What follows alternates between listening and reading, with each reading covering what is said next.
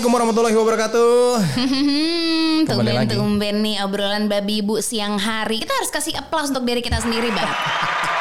Karena menurut gue sangat amat tidak mudah Iya. untuk membuat podcast obrolan babi bu konsisten, apalagi Betul. untuk yang berdua doang. Kalau kemarin-kemarin kan kita sambil uh, IG live, terus Betul. habis itu materinya kita olah menjadi uh, podcast, Podcast. di untuk di YouTube channel, uh, apa visualnya, audionya kita masukin di Spotify. Nah kali ini kita beneran bisa konsisten, Iya. ya amin, amin ya. Dan sekarang juga lebih berat karena kondisinya kita pertama lagi puasa, Iya. yang kedua kita lupa sahur. Iya lagi.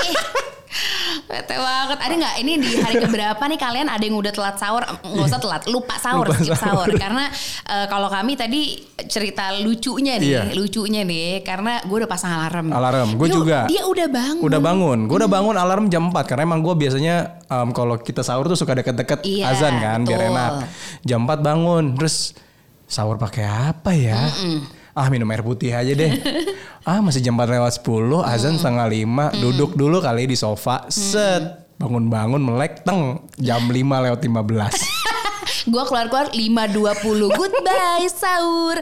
Mana kemudian kita ceritanya Oke mbak kita harus bikin podcast lagi ya Yang kita berdua kita ngobrol-ngobrol gitu. Karena dari kemarin ada aja tamu. Iya. Gitu kan. Eh, Jadi kita pengen aja gitu ngobrol berdua lagi Mhm. gitu ya Menyapa dan juga eh, Ya semoga kalian semua dalam kondisi terbaik juga Amin. Sehat Begitupun keluarga kalian Iya. gitu. Karena udah masuk bulan Ramadan Gimana mbak? Udah berasa belum Ramadan dan Ramadan untuk kali ini memang spesial dan berbeda ya? spesial sih, spesial dibanding tahun-tahun Ramadan yang sebelumnya. Iya, we Karena didn't say ini Ramadan terbaik, no. Enggak. Tapi banyak banget juga yang bisa kita ambil Iya. dari Ramadan tahun ini. ada gitu. hikmah-hikmah yang berbeda dibanding em, Ramadan sebelumnya. Yang jelas budget bukber nihil. Nihil. Itu sih yang gue Iya. paling yes. Grup WhatsApp nggak ada tuh. Nggak ada. Biasanya kan ada grup WhatsApp, bukber SD, SMP, SMA, kuliah, wah segala macam Betul, dah tuh. temen kantor, temen Iya. geng, Tetangga, arisan, wah semuanya. rame gitu. Nah sekarang nihil budget bukber Iya. gitu ya.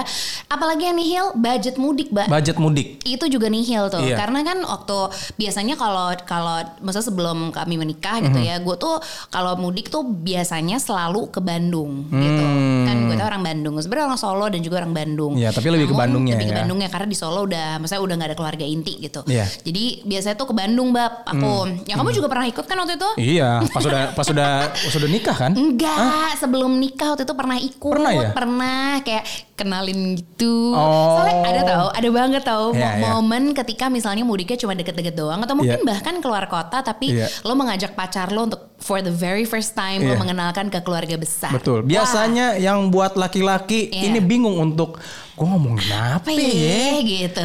Udah gitu di sana pakai bahasa daerah. Pakai bahasa daerah. Ah, makin rumit. eh kasep sama nih karo sama Iya semua. gini, biasa gini kalau baru ketemu tuh biasanya suka eh kasep kumaha damang. Iya. Itu artinya kasep tuh sebenarnya sebuah pujian Iya. kayak eh ganteng, apa Ganteng. kabar gitu.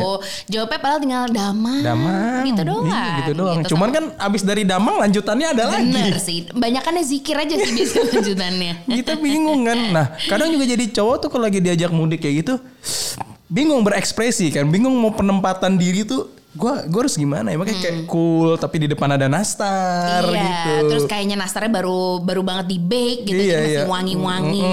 Dan biasa kalau mudik tuh kan selalu ada masakan-masakan eh, Iya. nenek, Iya. tante, keluarga, sahabat, eh, sahabat, saudara gitu yang kita rindukan banget. Hmm. Betul, Kalau di Bandung tuh, wah kebanyak kamu ingat nggak waktu kita ke ke mana tuh ke Parongpong? Parongpong. Itu kan selalu eh, nenek iya ya, ada pokoknya eh, nenek gue juga gitu ya. Mhm. Itu selalu menyediakan kayak nasi hangat Mhm. yang masih ngepul-ngepul gitu, tahu kuning Bandung gitu yang Iya. kayak eh abis digoreng udah gitu sebelah tuh ada kayak kecap pakai potongan cabe rawit Iya, gitu iya, belum iya. lagi ntar ada apalagi ikan goreng dan Iya. yang gilanya sambel. sambal Lu gua selalu amazed sama sambel yang diciptakan yang dibuat oleh orang-orang yang memang punya darah Sunda. itu sih sorry gitu Itu pedes Iya. tapi kok mau terus resep. gitu. Padahal habis itu di sajian selanjutnya adalah teh tawar panas. Wah. Kan tuh lidah kebrongot ya Iya, mestinya. iya. Tapi ini aman-aman aja Aman-aman gitu aja. karena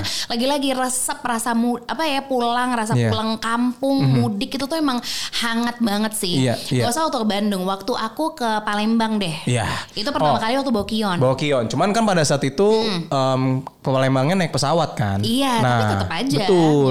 Tapi kalau kalau aku bib pengalaman mudik itu memang paling terasa ketika aku kecil dan sampai sebelum nikah itu karena perjalanannya kan mudiknya ke Palembang. Iya. Dan itu kan perjalanan darat.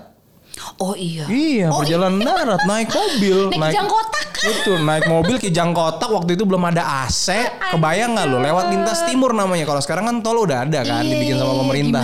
tuh, Pak? Dari Bakahuni bisa langsung ke Palembang. Kalau dulu mah lewat lintas timur namanya. Coba perjuangan dari Perjuangan. aku, aku inget dulu waktu jalan-jalan pacaran kamu tuh pamit berangkat tuh biasanya kayak jam 3 gitu ya. Enggak, jam, eh, eh jam 2. Tergantung, tergantung. Abis Isya malam ya. Biasanya Kadang malam, ya. Oh, iya, biasanya malam, karena nunggu agak sepian. Biasanya mudik tuh ke Palembang Hamin 2. Karena kenapa Hamin 2? Karena kalau misalnya Hamin 3 itu biasanya puncak arus mudik. Betul. Jadi di, di pelabuhan Merak itu pasti banyak banget mobil yang udah ngantri mau masuk. Karena masuk ke kapal aja tuh ngantri kadang bisa tiga jam Betul. lebih. Gitu. Ada momen gua ngantri dari masuknya pernah waktu itu kena em, puncak arus mudik. Mhm. Jam 12 malam itu berhenti di tol, masih di Cilegon.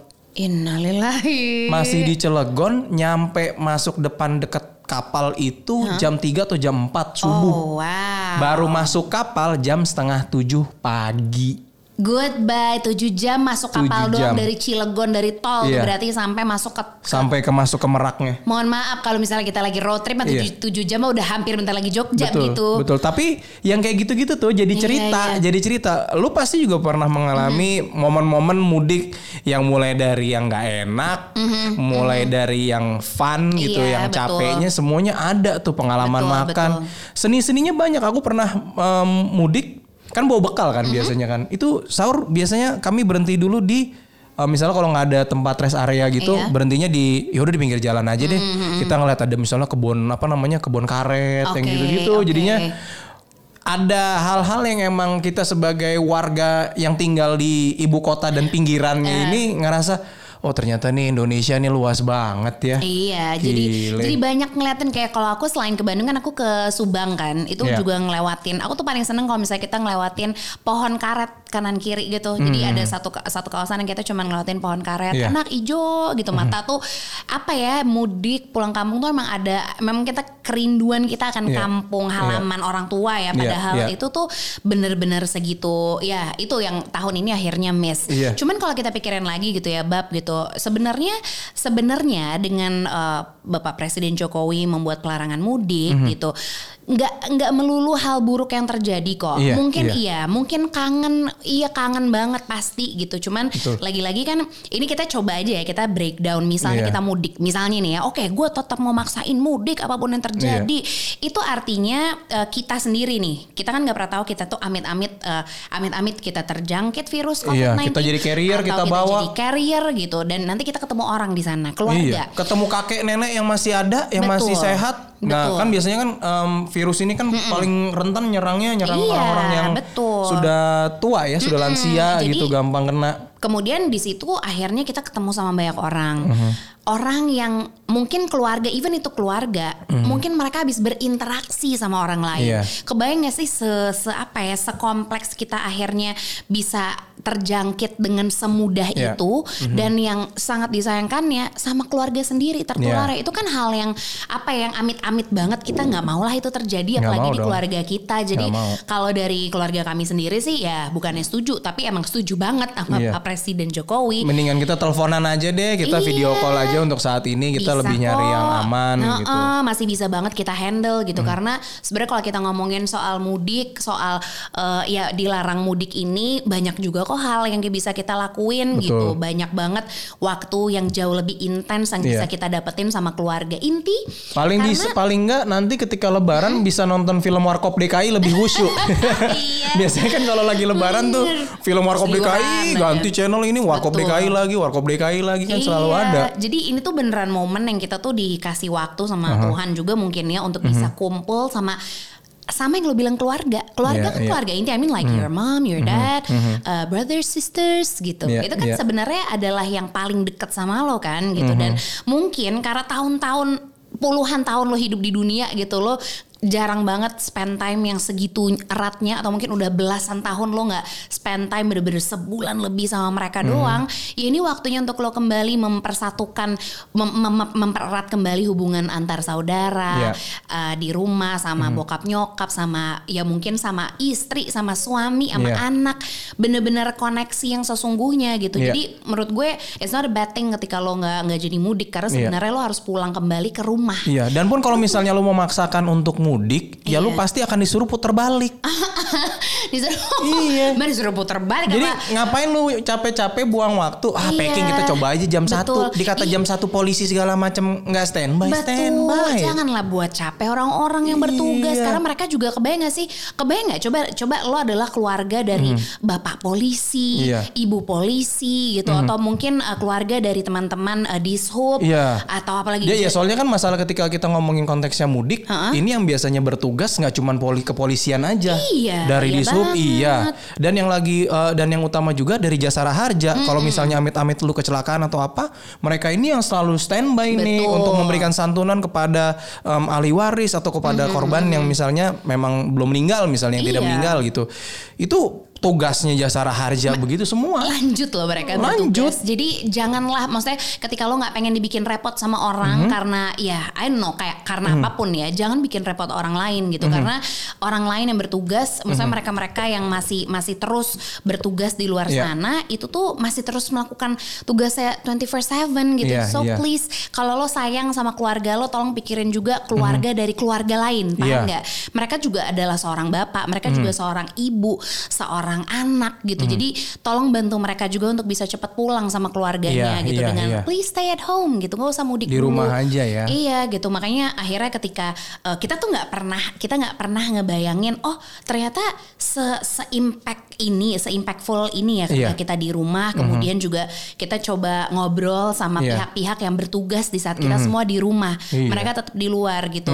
Alhamdulillah kita diberikan kesempatan untuk langsung ngobrol dan uh, langsung menanyakan kondisi, update apa yang uh, kemudian uh, beliau-beliau ini lakukan bersama dengan segenap tim, Iya. yakni bersama dengan Jasara Harja. Nah. Dan alhamdulillah obrolan babi ibu kali ini berkesempatan untuk bisa ngobrol langsung Iya. bersama dengan Bapak Budi Raharjo yang adalah direktur utama dari Jasara Harja yang udah sejak lulus kuliah Mhm. mengabdi untuk Jasara Harja dan masyarakat, Mbak. Luar biasa ya. Dan Gitu. mungkin karena kondisi kita yang memang tidak bisa langsung bertatap muka, uh, alhamdulillah dengan kecanggihan teknologi zaman Mm-hmm. Betul. sekarang ya, kita akan tersambung langsung dengan Pak Budi Raharjo Ya. yang langsung dari kantornya di uh, kantornya Jasara Harja di Kuningan.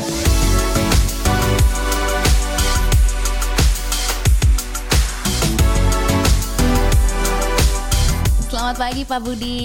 Selamat pagi Mas Esa dan Mbak Anka. Iya, makasih banyak ya Pak Budi untuk waktunya di tengah Iya. kesibukannya. Meskipun kayaknya Pak Budi juga belum ada work from home, Iya. nggak di rumah aja masih terus bertugas ya Pak Budi ya. Ya sebetulnya kita work from home juga, cuman work full hour.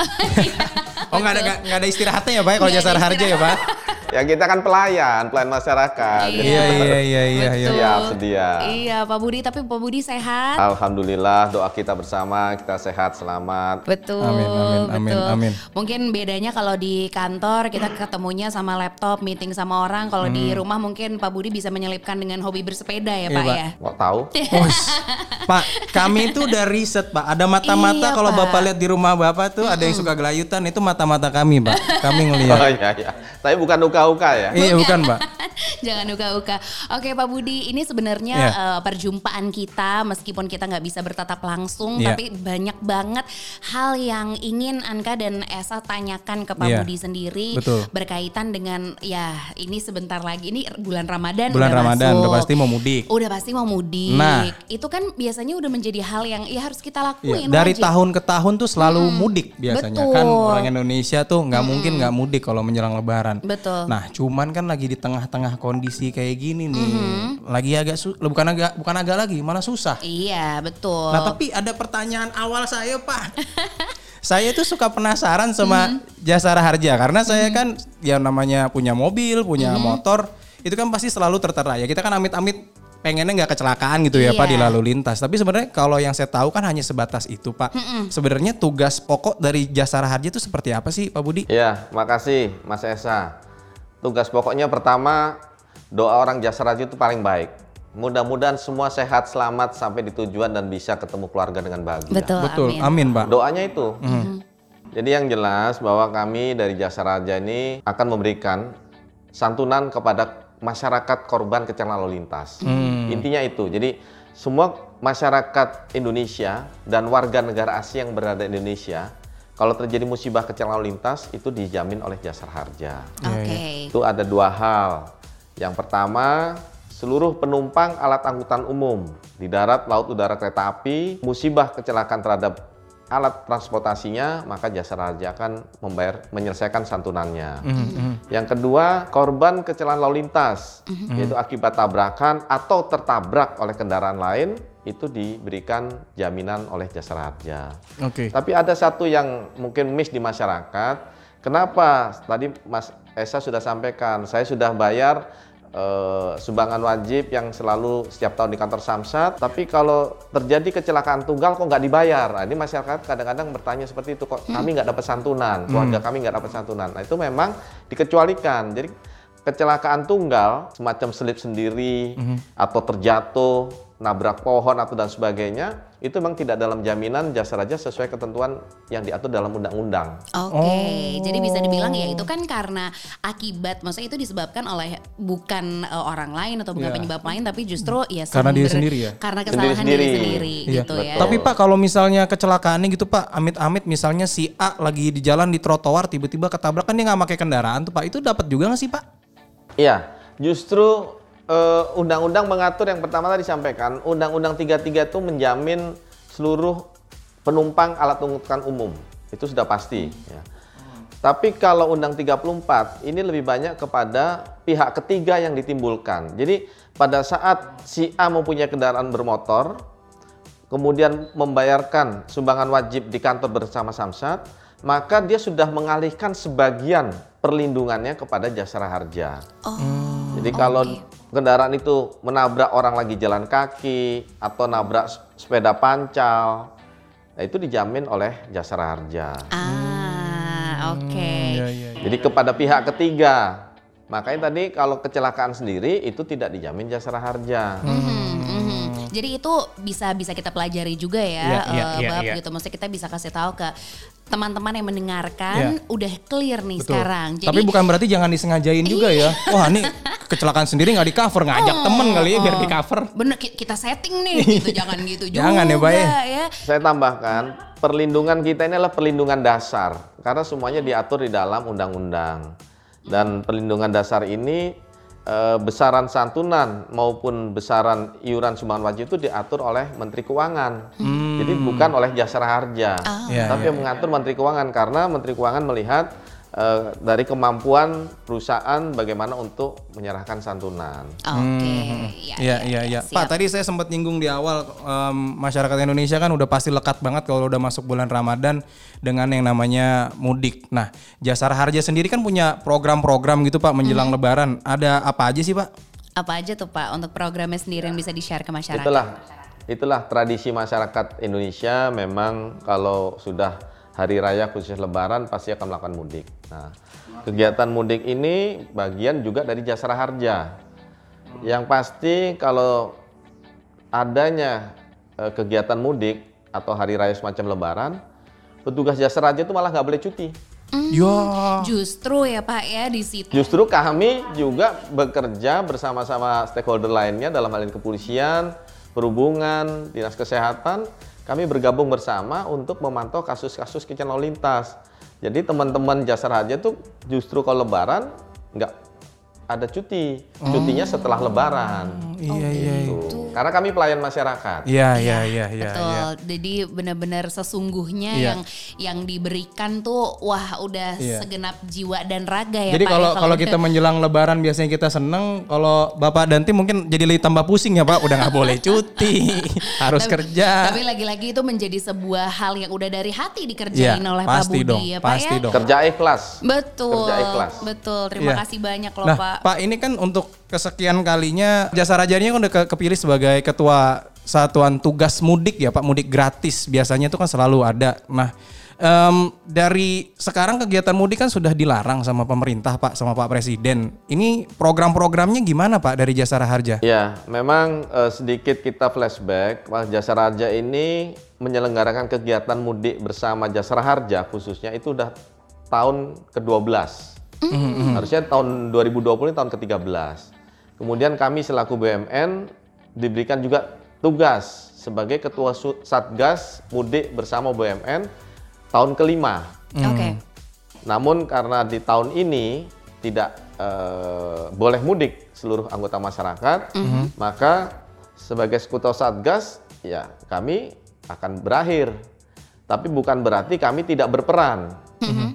Nah, sehingga tadi kami sampaikan bagaimana peran jasa harja.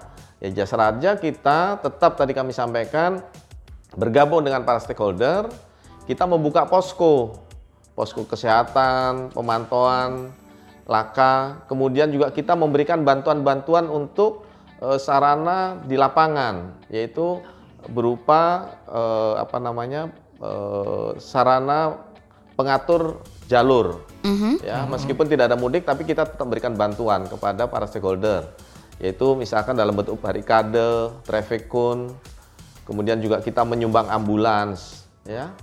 Nah, eh, karena ini tidak mudik, maka kita mengkampanyekan, melakukan kampanye, bagaimana mengajak ataupun menghimbau masyarakat untuk tidak melakukan mudik, supaya kita mendukung program pemerintah, Ya. kan gitu. Nah ini sudah kita lakukan, baik itu di medsos, ya kita wawancara di radio atau kegiatan semacam ini dengan Bro and Sis, nah, kan gitu, gitu kan.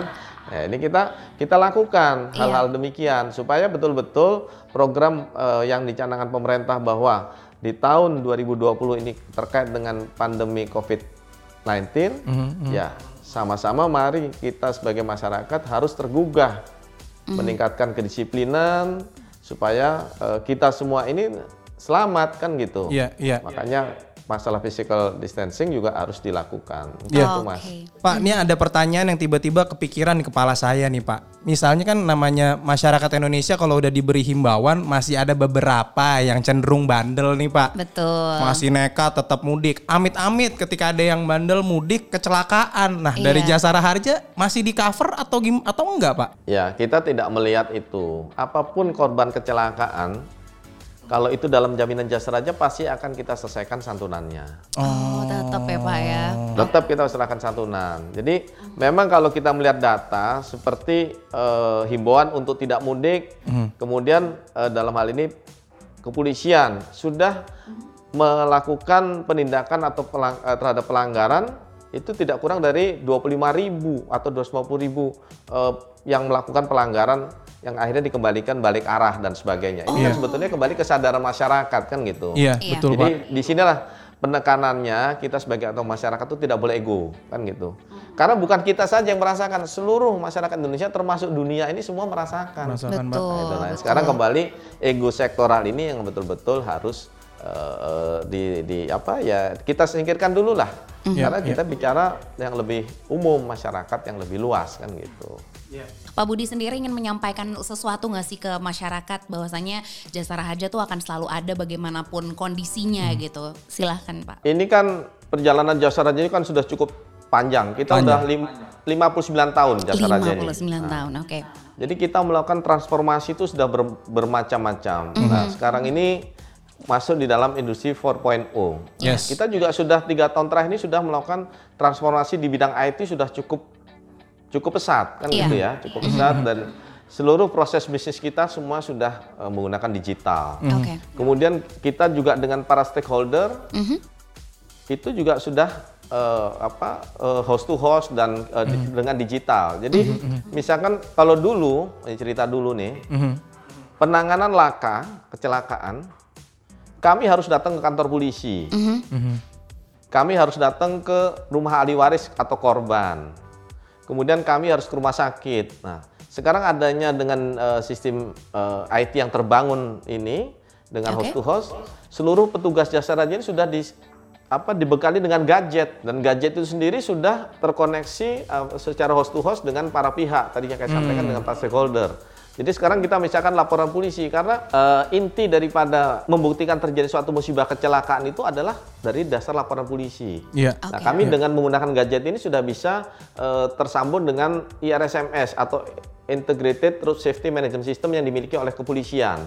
Jadi secara host to host 24 jam Wow. kita sudah dapat informasi data itu. Nah, Oke. Ini juga karena pihak kepolisian juga eh, terbangun bagaimana supaya eh, tidak lagi ada manual. Mhm. Iya, iya, iya. Kemudian dengan rumah sakit juga demikian. Betul. Nah, kami juga sekarang lebih aktif untuk membangun bagaimana masyarakat ini tidak sulit mengurus. Iya. Terus terang kalau dulu mengurus jasa harja itu minimal bisa 3-4 kali datang ke kantor jasa harja. Oh, yang bener, ya Pak. ampun. Eh, dulu. Itu Oh, dulu, dulu. prosesnya berbelit gitu. Tapi Berbelit. sekarang, Nah, wah. Sekarang kita rubah bagaimana jasa raja lebih proaktif Iya. dengan jemput bola. Dan itu kita lakukan dan alhamdulillah ya sekarang ini lebih relatif tidak ada orang datang ke kantor jasa harja.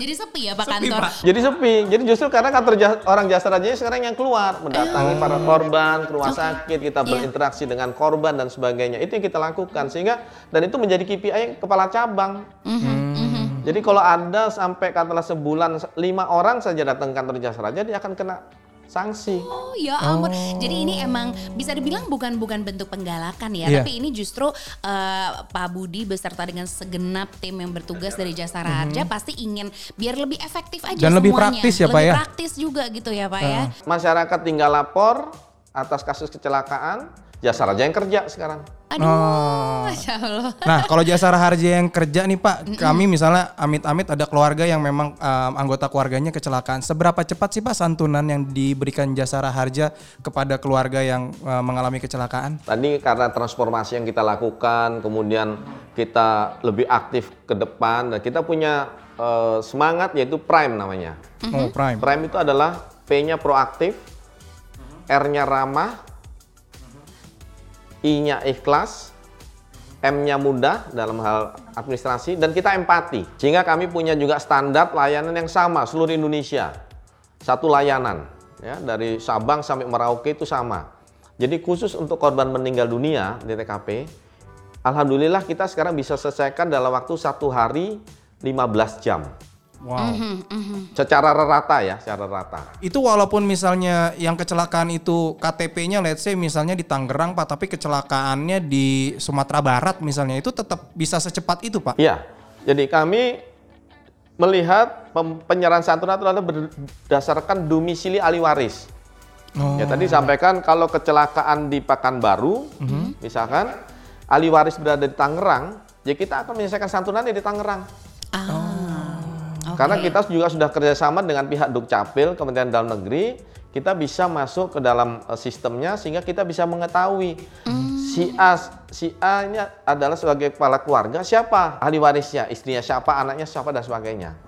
Nah, Oke. sehingga itulah kecepatan-kecepatan yang bisa bisa peroleh dengan kerjasama eh, para stakeholder yang memang eh, berkeinginan sama-sama memberikan layanan yang sama. Iya iya iya. Jadi semua sudah terintegrasi Iya, iya. dan mempermudah untuk Betul. uh, bekerja baik itu dari jasa harja sendiri Iya. dan juga untuk uh, mereka yang emang akan mendapatkan santunan. Jadi Betul. prosesnya jauh lebih cepat dan nggak sekompleks dulu gitu ya Pak Budi ya. Ya.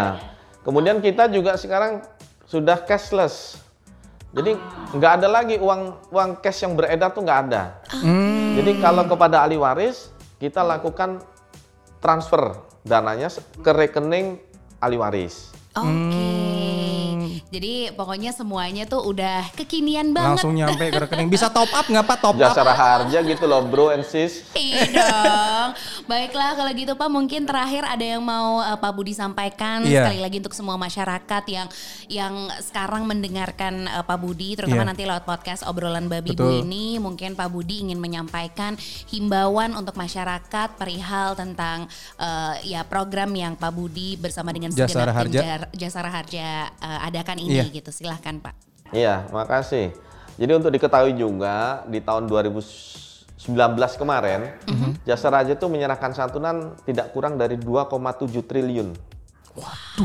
Oh, that's a big amount. Saya kasih tepuk tangan lagi Pak. Boleh nih, kita harus kasih tepuk tangan lagi. ini Itu adalah- uang semua ya Pak? Iya, sebuah angka yang sangat amat luar biasa. Itulah Lalu, Pak, kita juga prihatin ya.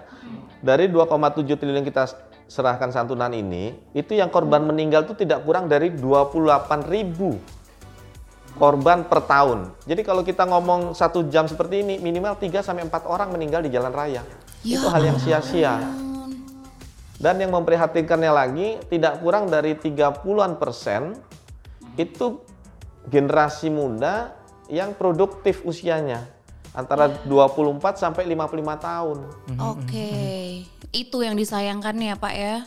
Nah, itu kan usia-usia produktif yang yang seharusnya ya itu tadi kembali kepada kesadaran bermasyarakat eh, masyarakat ber- berkesadaran untuk berdisiplin, saling menghargai di jalan raya. Kadang-kadang kan egonya yang muncul kan gitu. Iya, iya, betul, Pak. Betul. Karena keegoannya itu dia tidak menyadari akan menimbulkan kecelakaan bagi orang lain. Betul, Pak. Nah, ini nih, tapi ya kita menghimbau lah kepada anggota masyarakat khususnya secara umum dalam hal berkendaraan ataupun berada di jalan raya untuk mentaati semua aturan ketentuan lalu lintas. Iya, Yang iya, kedua ya harus berdisiplin. Kemudian ha- harus menghargai hak orang lain juga di jalan raya. Betul Pak. Betul, itu yang paling penting. Iya, iya, Baiklah. iya. Dan mungkin sedikit lagi Pak, himbauan untuk yang masih bersikeras pengen mudik Pak.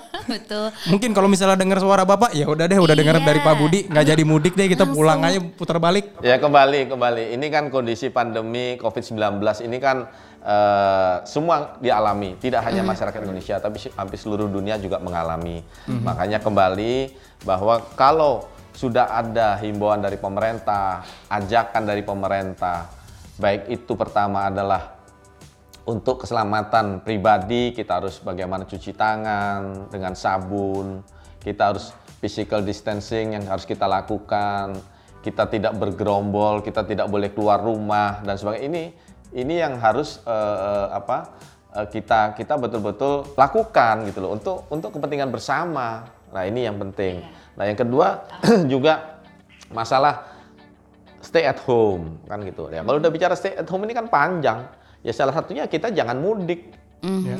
Karena memang eh, dalam waktu dekat ini kita akan eh, melakukan lebaran kan gitu, adanya lebaran hari raya. Ya tapi karena tadi supaya yang eh, yang akan kita kunjungi juga tidak tertular atau menularkan, kemudian kita sendiri juga insya Allah semuanya sehat semua. Jadi tolong Amin. untuk tidak melakukan mudik karena ini untuk kepentingan bersama. Betul. Jadi eh, kembali egonya eh, itu harus ditanggalkan dulu lah.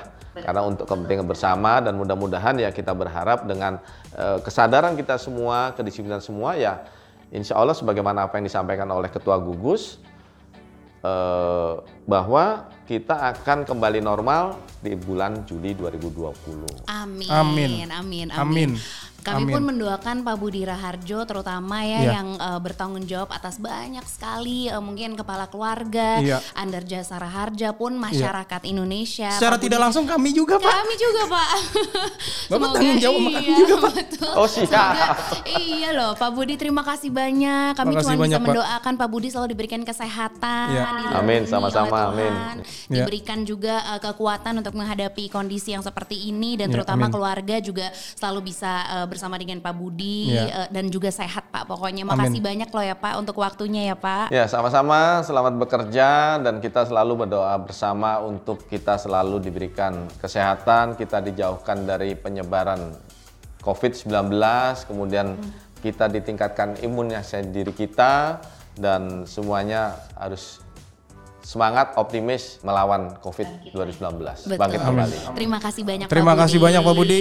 Sekali lagi tentunya saya Anka dan juga Esa, Esa. mengucap- mengucapkan terima kasih Makasih banyak ya, untuk Pak. waktunya Pak Budi eh, ngobrol bersama kami Iya. hari ini. Semoga nanti pesan-pesan yang nanti akan kita teruskan lagi Iya. ke teman-teman eh, akan sampai dan Iya. bisa mereka eh, lakukan ya, nggak Iya. cuma hanya dengarkan tapi juga mereka amalkan Amin. gitu. Nanti kalau kita ketemu di jalan, nyapa-nyapa ya Pak ya.